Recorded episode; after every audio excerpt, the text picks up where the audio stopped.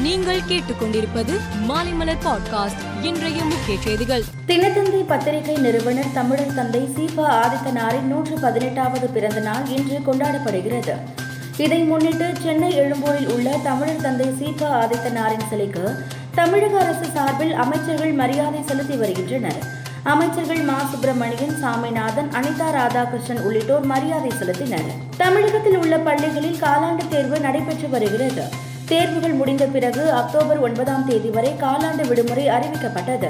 இந்நிலையில் ஒன்றாம் வகுப்பு முதல் ஐந்தாம் வகுப்பு வரையிலான மாணவர்களுக்கு காலாண்டு விடுமுறை அக்டோபர் பனிரெண்டாம் தேதி வரை நீட்டிக்கப்பட்டுள்ளதாக தொடக்க கல்வித்துறை அறிவித்துள்ளது. கர்நாடக மாநிலத்தில் சுற்றுப்பயணம் மேற்கொண்டுள்ள குடியரசுத் தலைவர் திரௌபதி முர்மு மைசூரு சாமுண்டி ஹில்ஸில் மைசூரு தசரா பண்டிகையை நேற்று தொடங்கி வைத்தார். நிகழ்ச்சியில் பேசிய அவர் இந்தியா அனைத்து துறைகளிலும் தன்னிறைவு அடையக்கூடிய நேரம் இது. அனைவரும் இதற்கு இணைந்து செயல்பட வேண்டும். இரண்டாயிரத்து நாற்பத்தி ஏழாம் ஆண்டிற்குள் இந்தியாவை தன்னிறைவு அடைந்த நாடாக மாற்ற வேண்டும். இதற்கு அனைவரும் உறுதியேற்க வேண்டும் என்று குறிப்பிட்டிருந்தார். அமெரிக்க டாலருக்கு நிகரான இந்திய ரூபாயின் மதிப்பு கடந்த சில நாட்களாக தொடர்ந்து சரிந்து வருகிறது. கடைசியாக கடந்த இருபத்தி நான்காம் தேதி முப்பது காசுகள் சரிந்து டாலருக்கு நிகரான ரூபாயின் மதிப்பு எண்பத்தி ஒன்று புள்ளி பூஜ்ஜியம் ஒன்பதாக இருந்தது.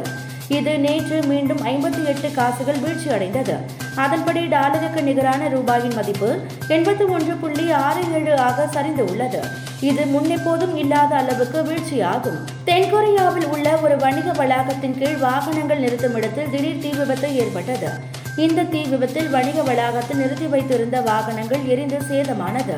மேலும் அங்கு பணியில் இருந்த ஏழு தொழிலாளர்கள் தீயில் கருகி பரிதாபமாக இருந்தனர். மேற்கத்திய நாடுகளால் ரஷ்யாவின் பாதுகாப்புக்கு அச்சுறுத்தல் ஏற்பட்டால் உக்ரைன் மீது அணு ஆயுதங்களை பயன்படுத்துவதை தவிர்க்க முடியாது என அந்நாட்டு அதிபர் புதின் எச்சரிக்கை விடுத்திருந்தார்.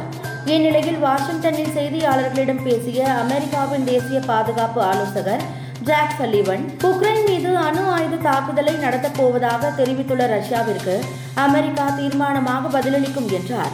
நான் தெளிவாக சொல்கிறேன் ரஷ்யா இந்த எல்லையை தாண்டினால் பேரழிவு விளைவுகள் ஏற்படும் என்றும் அவர் குறிப்பிட்டார். டி டுவெண்டி உலக கோப்பைக்கு முன் இந்திய அணி தென்னாப்பிரிக்கா அணியுடன் விளையாடுகிறது. தென்னாப்பிரிக்க அணி இந்தியாவுடன் மூன்று போட்டிகள் கொண்ட டி டுவெண்டி தொடர் மற்றும் ஒருநாள் தொடரில் பங்கேற்க உள்ளது.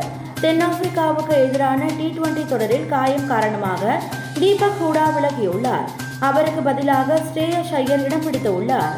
மேலும் செய்திகளுக்கு மாலை மலர் பாட்காஸ்டை பாருங்கள்.